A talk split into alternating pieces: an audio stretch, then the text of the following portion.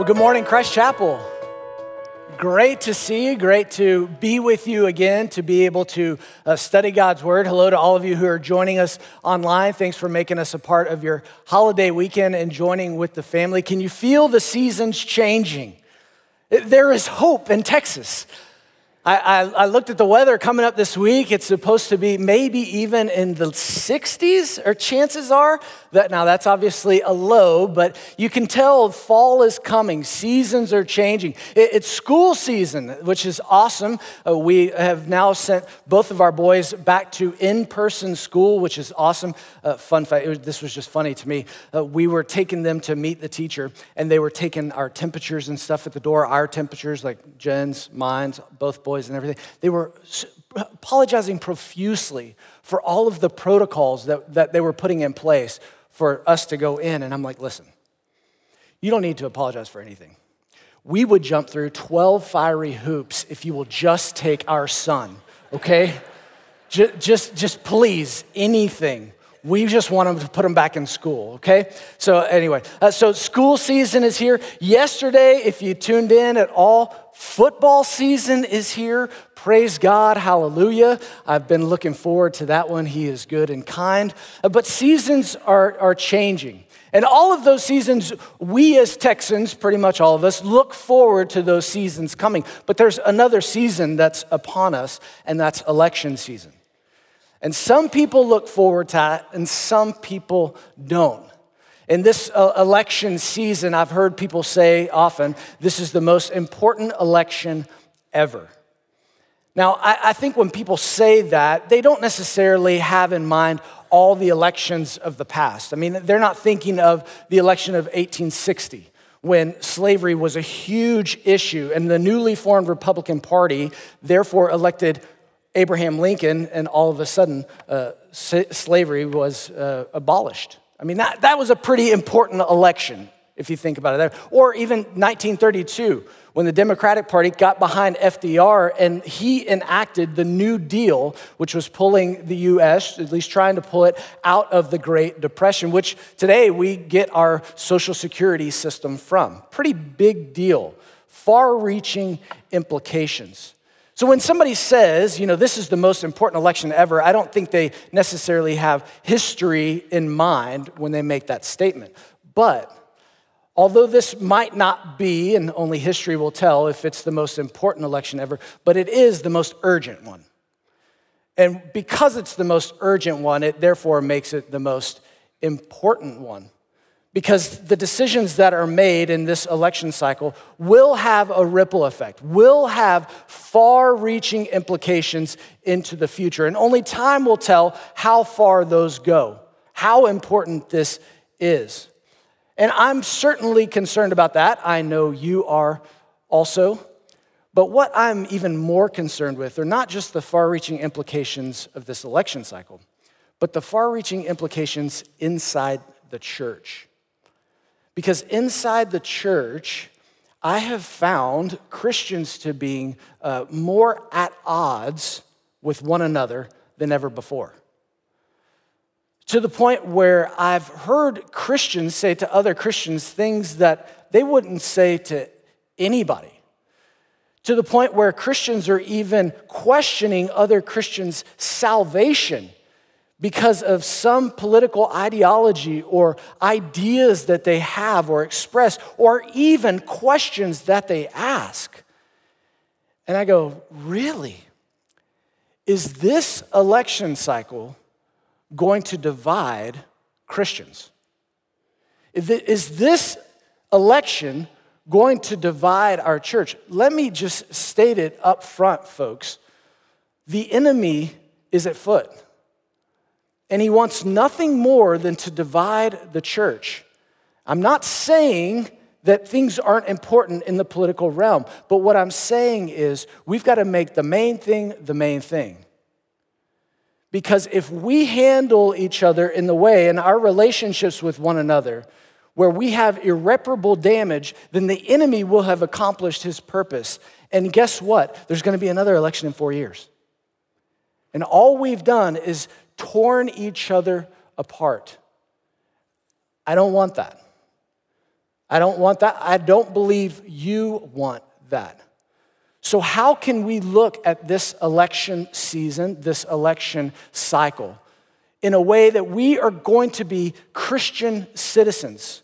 Christians first, but also citizens of this country. How do we think about this election? How do we talk to one another? Because we are citizens of two kingdoms kingdom of heaven, kingdom of earth.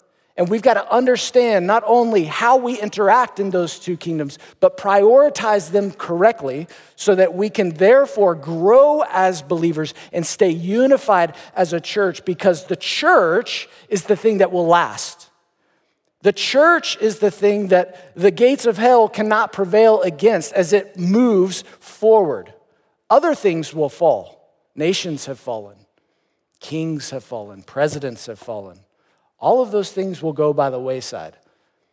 But the church will last forever because Jesus Christ is the same yesterday, today, and tomorrow.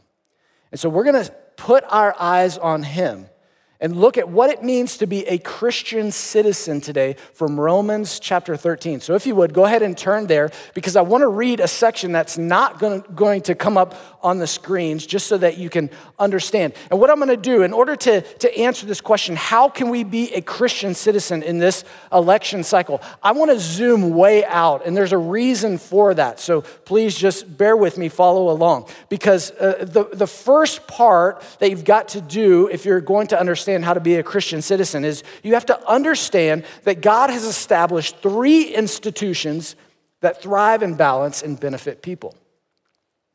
Now, the reason why I, I, this is why I'm zooming way out, there are three institutions that God has ordained so that society, so that people can benefit. And they benefit when these three are held in balance. And here's why you got to start here is because we can't put all of our eggs in one basket. You've got to understand how these three are all in play.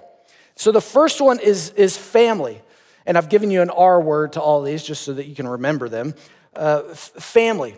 God has instituted the family in order to help people understand relationships. Now, when you think about family and what, what God is trying to do with family, He wants a, a mom and a dad who are committed to each other. That's what He desires, because that relationship reflects the relationship that Christ has with the church. And He wants those that committed couple to raise up children, to train up children in the way that they should go to teach them the scriptures. See, it's in the security of the family that people understand relationships. If you ask children, and children have been surveyed in this uh, before, if you ask them where do they get their view of God, it comes from their dad. Primarily.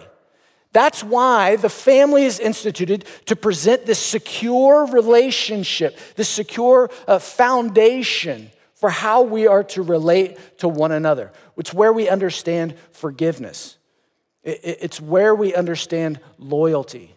It's where we understand it, family is so important that that's why so many familial metaphors are used to talk about our relationship with God. We have God the Father, obviously, God the Son. We are called children of God.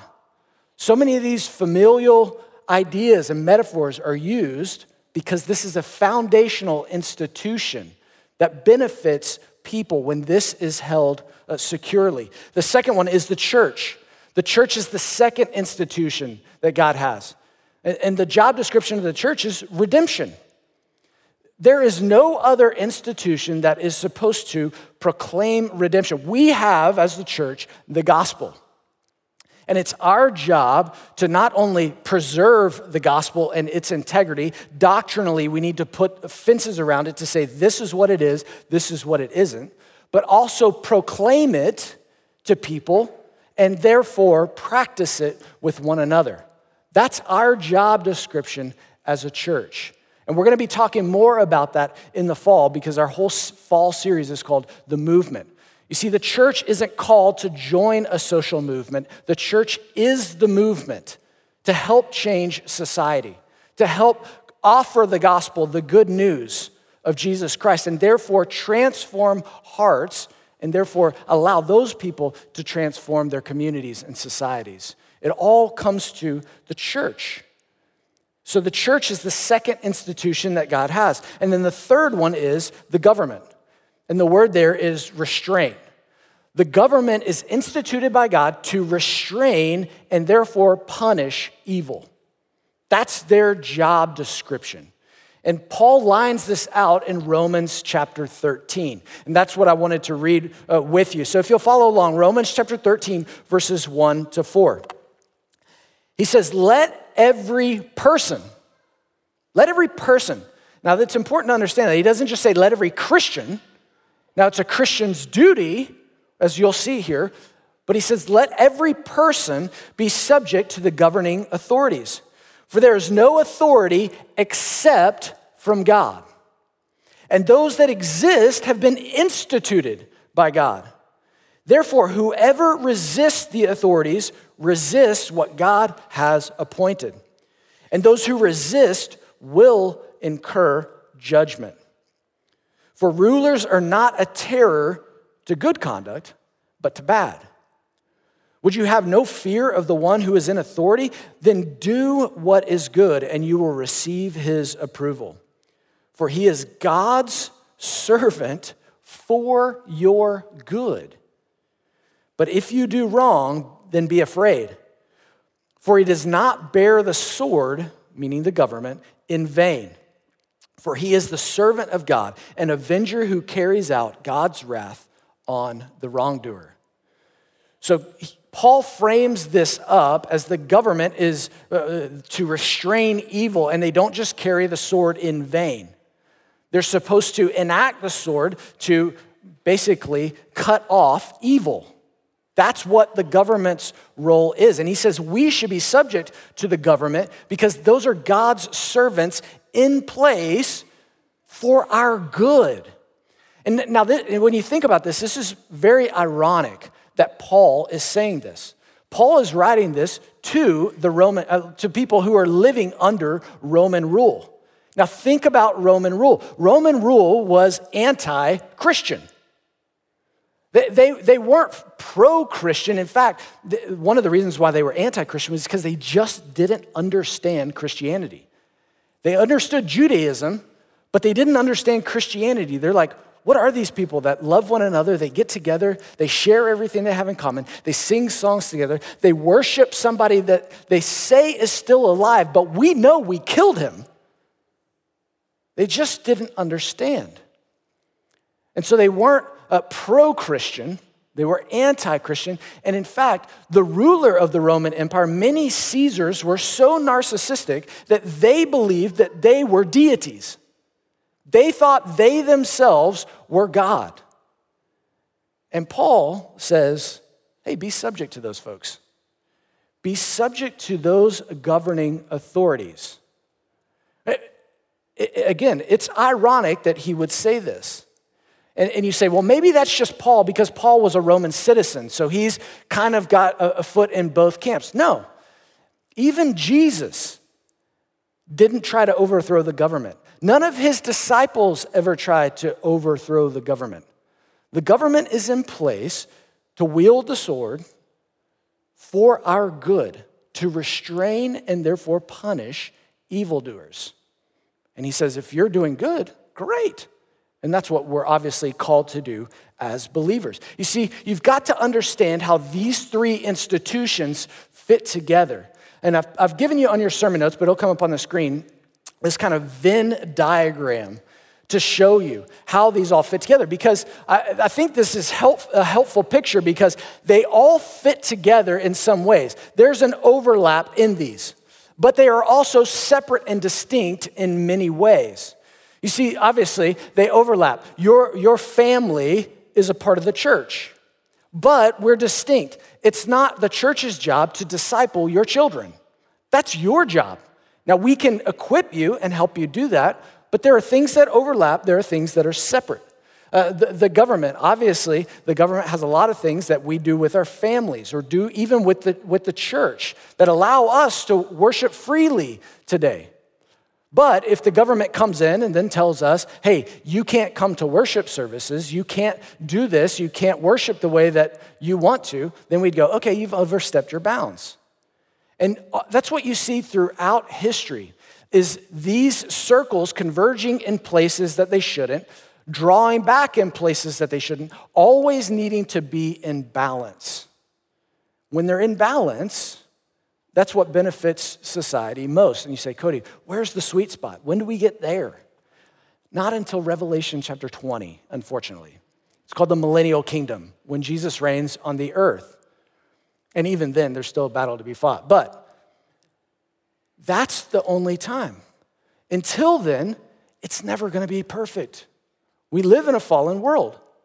But it's helpful to understand that Venn diagram because it helps us gauge our expectations on what each institution is going to provide. You see, one institution cannot fill in the gaps for the other. There, there's a healthy balance and a healthy overlap. I wanted to read to you Philippians chapter 3, verse 20, and we in thinking about the expectations that we have. Because Philippians chapter 3, verse 20 says, But our citizenship as believers is in heaven. And from it we await a Savior, the Lord Jesus Christ. Now, I know this is super simple, but just, just think about this verse with me for just a second. If we are citizens of heaven first, then where is our Savior going to come from? That wasn't rhetorical. Okay, if we are citizens of heaven first, then where's our Savior going to come from? Heaven. Our Savior is not going to come from the presidency.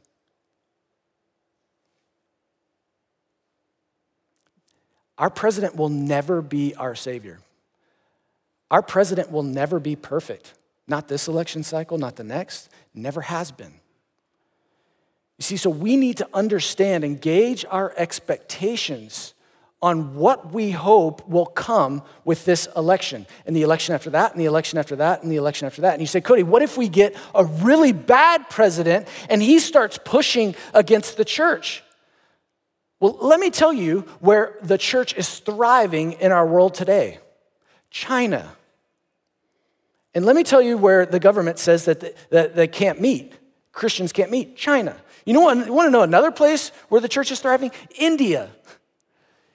They're not friendly toward Christians either.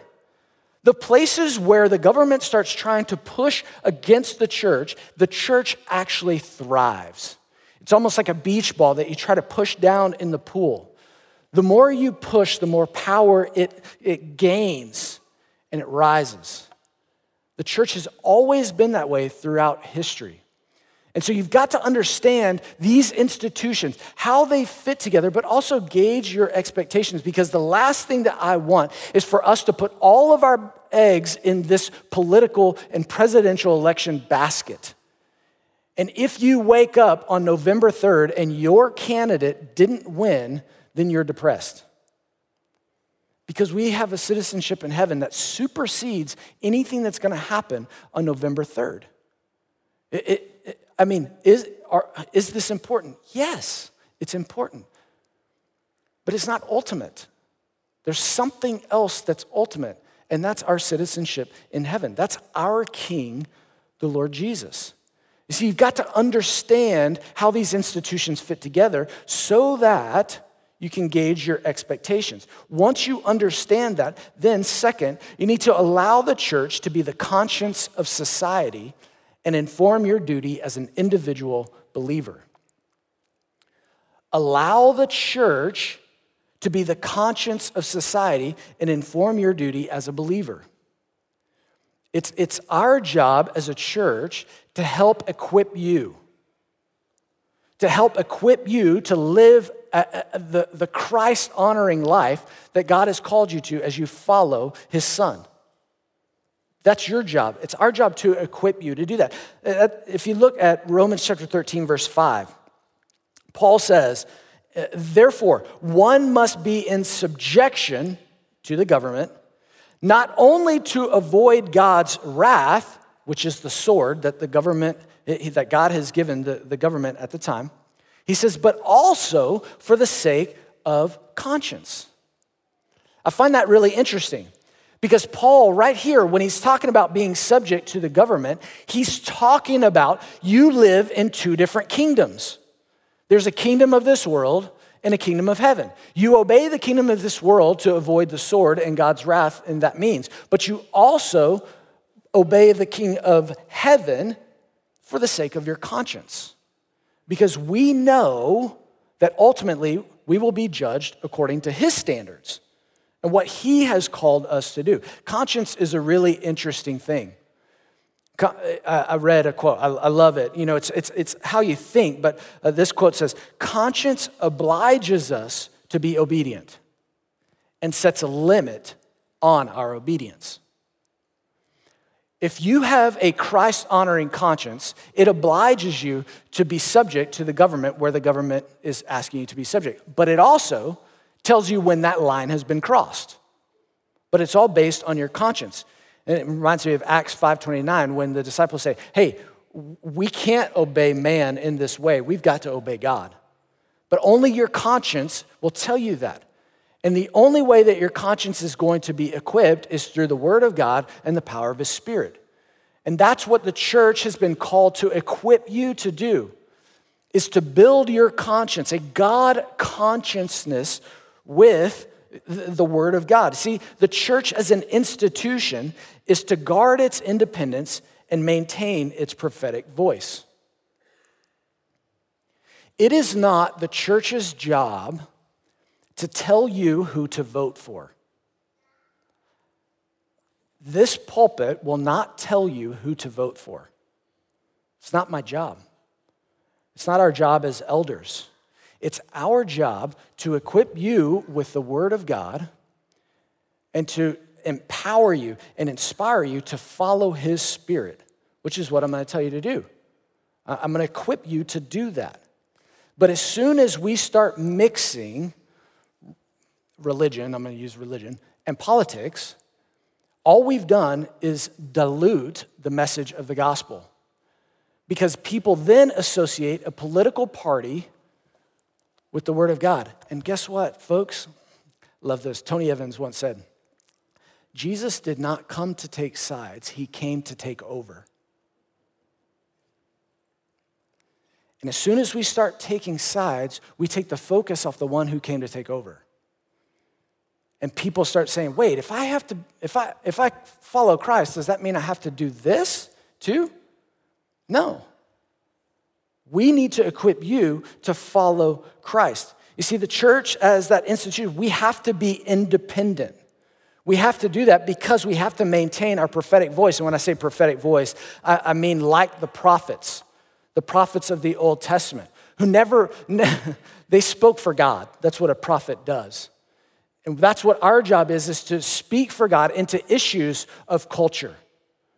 We're to speak for God into issues that will affect your families, that will affect your everyday lives, so that we can be holy and set apart as God has called us to be in this world, but not of it. As we learned from 1 Peter, as resident aliens, as people who do not belong in this country, but people who belong in another country, a country to come, our, our heavenly citizenship that we'll one day see in the Lord.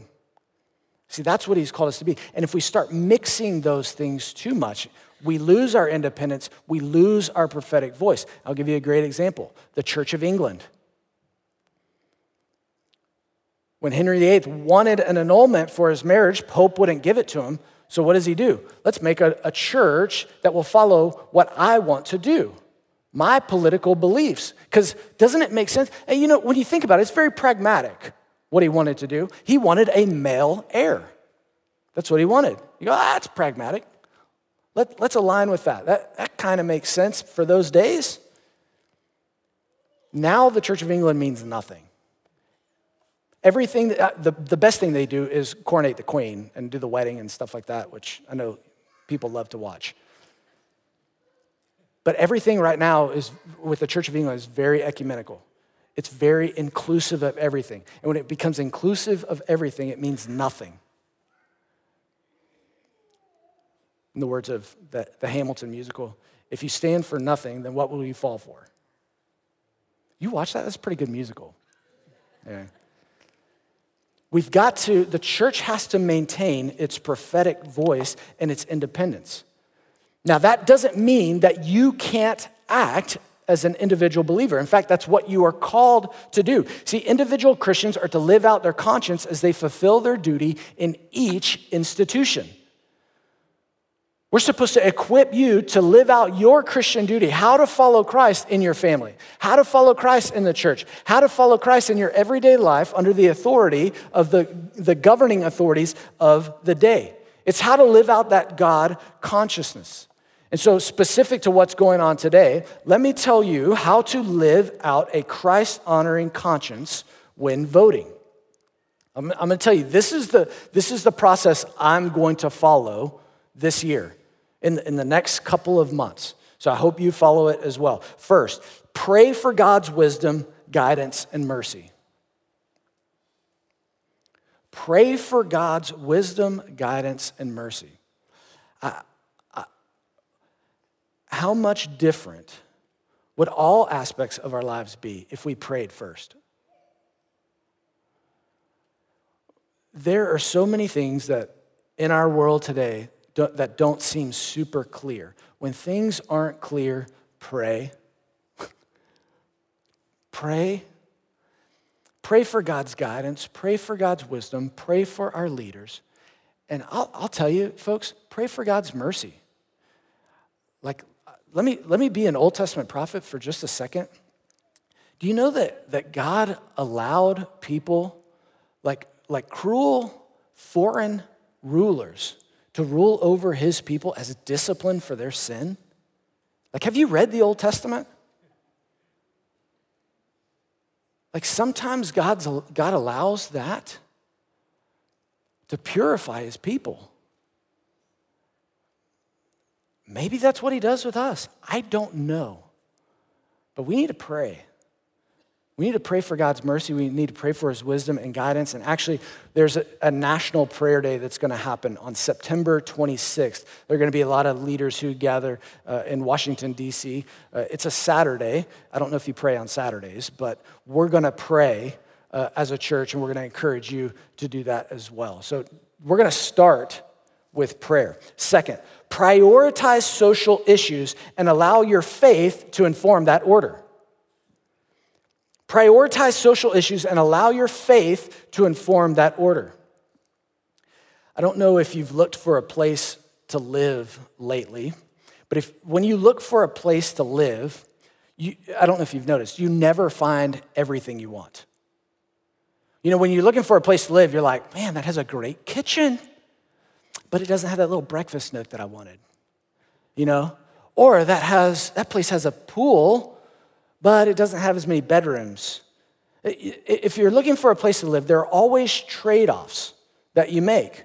That's why you always prioritize. Okay, well, we, got, we, we need this many bedrooms. You know, we can forego the, the bathrooms, but we need bedrooms, or we need bathrooms, or we need this, or we need that. You prioritize those issues because there isn't going to be a perfect place. Same here. Folks, there, there isn't going to be a perfect platform. There isn't going to be a perfect candidate. There isn't going to be somebody that ticks every box in this book besides Jesus. And that's who we're waiting for to come back. And he's not coming back to take the presidency, he's coming back to take us home. And so, in the meantime, we need to prioritize these issues that are at hand. Make a list, rank them. Let your faith inform that order. And if you want to be super simple, just because I'm simple minded, make those priorities the, the, the candidate or the platform that you think best upholds the, what they think of those other God ordained institutions of family and church. That's a great way, easy way to think about it. Prioritize those two first. And then, sec- and then third, research political positions and consider what Scripture says before listing, listening to candidates. We love to run to the debates, to the news, to all of these blogs and all those things to listen to other people. I don't know if you've noticed, I haven't even mentioned any political candidates yet. I've mentioned praying, prioritizing issues, and then reading your Bible. Research this. Chances are, if it's an issue that you think is near and dear to God's heart as you allow that your faith to inform your order, God's probably spoken about it. He probably has something to say about it. And so then go and look at what the word has to say. So then you have a filter to listen to those candidates. And also, please fact check the things that you read or listen to, please. I've heard arguments, arguments over things that just turned out to not even be true. Let's, let, us let us be humble. Let's be humble people, which I'll get to in just a second. And then finally, vote your conscience for the platform that best represents your biblical priorities. Vote your conscience for the platform that best represents your biblical priorities. And I was very careful in how I worded this because I know that many people today, they have a problem voting for a person. And, and I totally understand that. But what you need to do is you need to vote for a platform, a platform that best represents the biblical priorities that you have. Because again, there's never gonna be a perfect candidate. And, and, and I'm not standing behind anybody but Jesus. I'll vote because, as Jesus says, render to Caesar unto Caesar what is his, render to God what is God's. As a citizen of this country, I'm called to vote. I'm gonna vote. That's a great right, that's a great privilege that I have. And I encourage all of you to vote. But I encourage you to follow this process when you do vote so that you can live out your God consciousness and say, This is, this is what my conscience says, God. My hope is ultimately in you, but to give, render to Caesar what is Caesar's, to render to my country what they're asking me to do as a citizen, I'm going to vote. Vote for the platform that best represents uh, your biblical priorities. And then finally, submit to God's law of love, regardless of the law of the land. And he, this, is, this is why I end here, because it doesn't matter who is elected on November 3rd as far as your walk with God. Do you realize that? Like, what God is calling you to do doesn't change based on who's in office.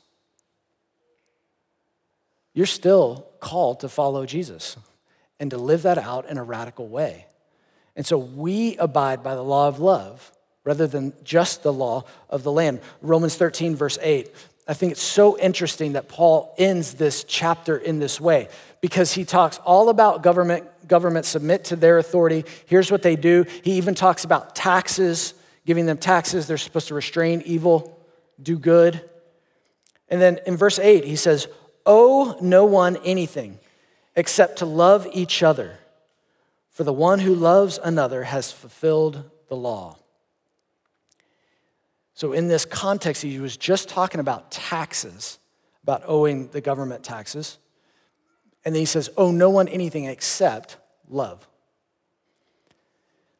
And, folks, just to be honest, that's what I've seen missing in Christians' conversations when we've talked about this is love. A, genuine love for each other, a, a genuine respect. And what, he, what Paul tells us here is you can't say you've loved enough. You, you can't say your love for another brother has run out. You can't cancel them. You still are indebted to love them the way that Christ has loved you, and He's not given up. He still loves you, no matter what. See, that's where he ends this is nothing is going to divide us. Nothing should divide us, but Christ should unite us. You see, because if we live that out, then the things that we want to see in our world, we will see. You see, following Jesus leads to a life of integrity, justice, compassion, and truth, not a political party. What this world wants are all of those things. And you know who lives those out best? Jesus. And when we allow Jesus to be alive in us, because it's no longer I who lives, but it's Christ who lives in me, then the world sees these things and they go, That's what I want. And you go, Yeah, I didn't find it in the Republicans. And I didn't find it in the Democrats. I found it in Jesus. Follow him. Or be as bold as to say what Paul said in 1 Corinthians 11 1 follow me as I follow the example of Christ. Loving one another, doing justly, loving mercy, and walking humbly with God. You see, the church will outlast any election so we must treat fellow believers with honor. Now, I'm not saying that you can't disagree with folks. We, we, I heard our elder board chairman one time say that disagreement does not mean disrespect. And we've got to learn how to have intelligent, respectful conversations as family members. We're in the family. Listen, my family and I, we don't agree on everything but we try to handle our conversations in a way that there isn't irreparable damage for the future. Because guess what? Tomorrow we're still going to be related.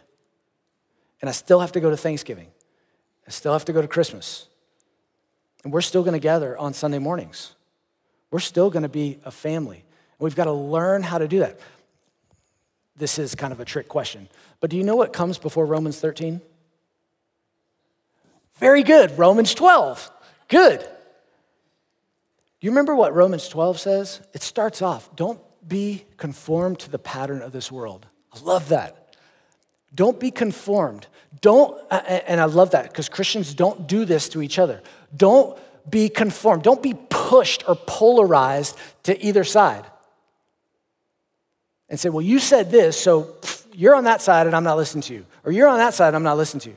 Don't be conformed any longer to the pattern of this world, but be transformed by the renewing of your mind. And then he goes on to say, it talks about how we live as believers before he ever gets to being subject to government.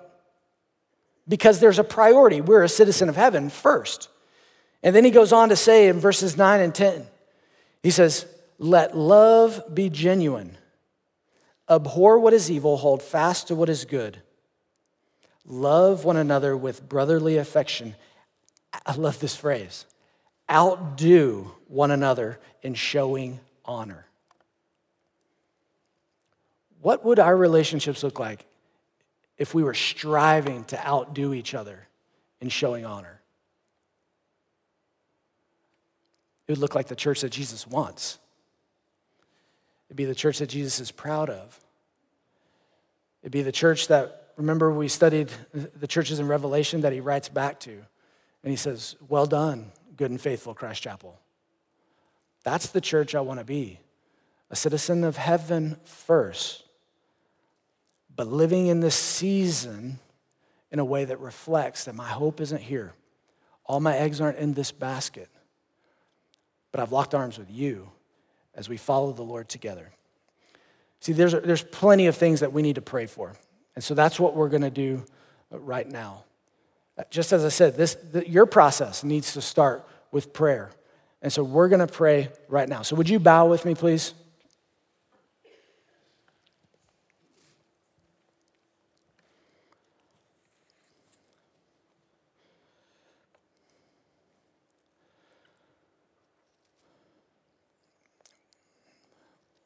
Why don't you just begin and say,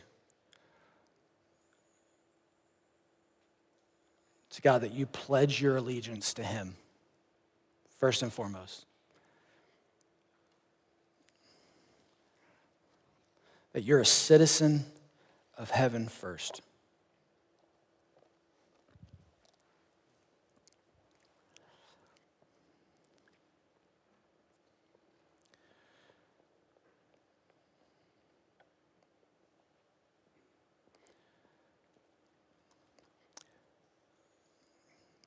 Now, would you pray for God's wisdom, God's discernment, and God's mercy in this upcoming season for you individually as a believer?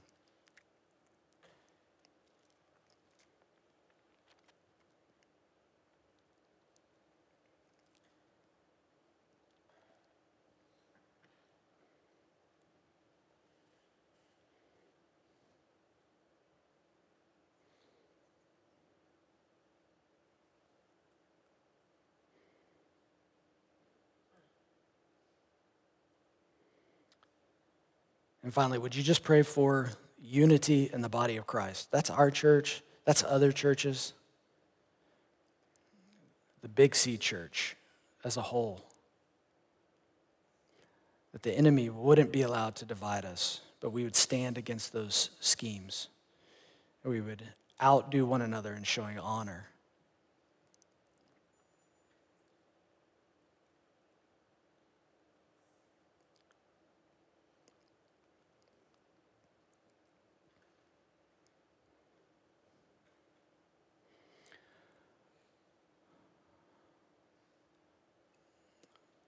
Well, Lord Jesus, I thank you that your rule and reign does not rest on society's vote.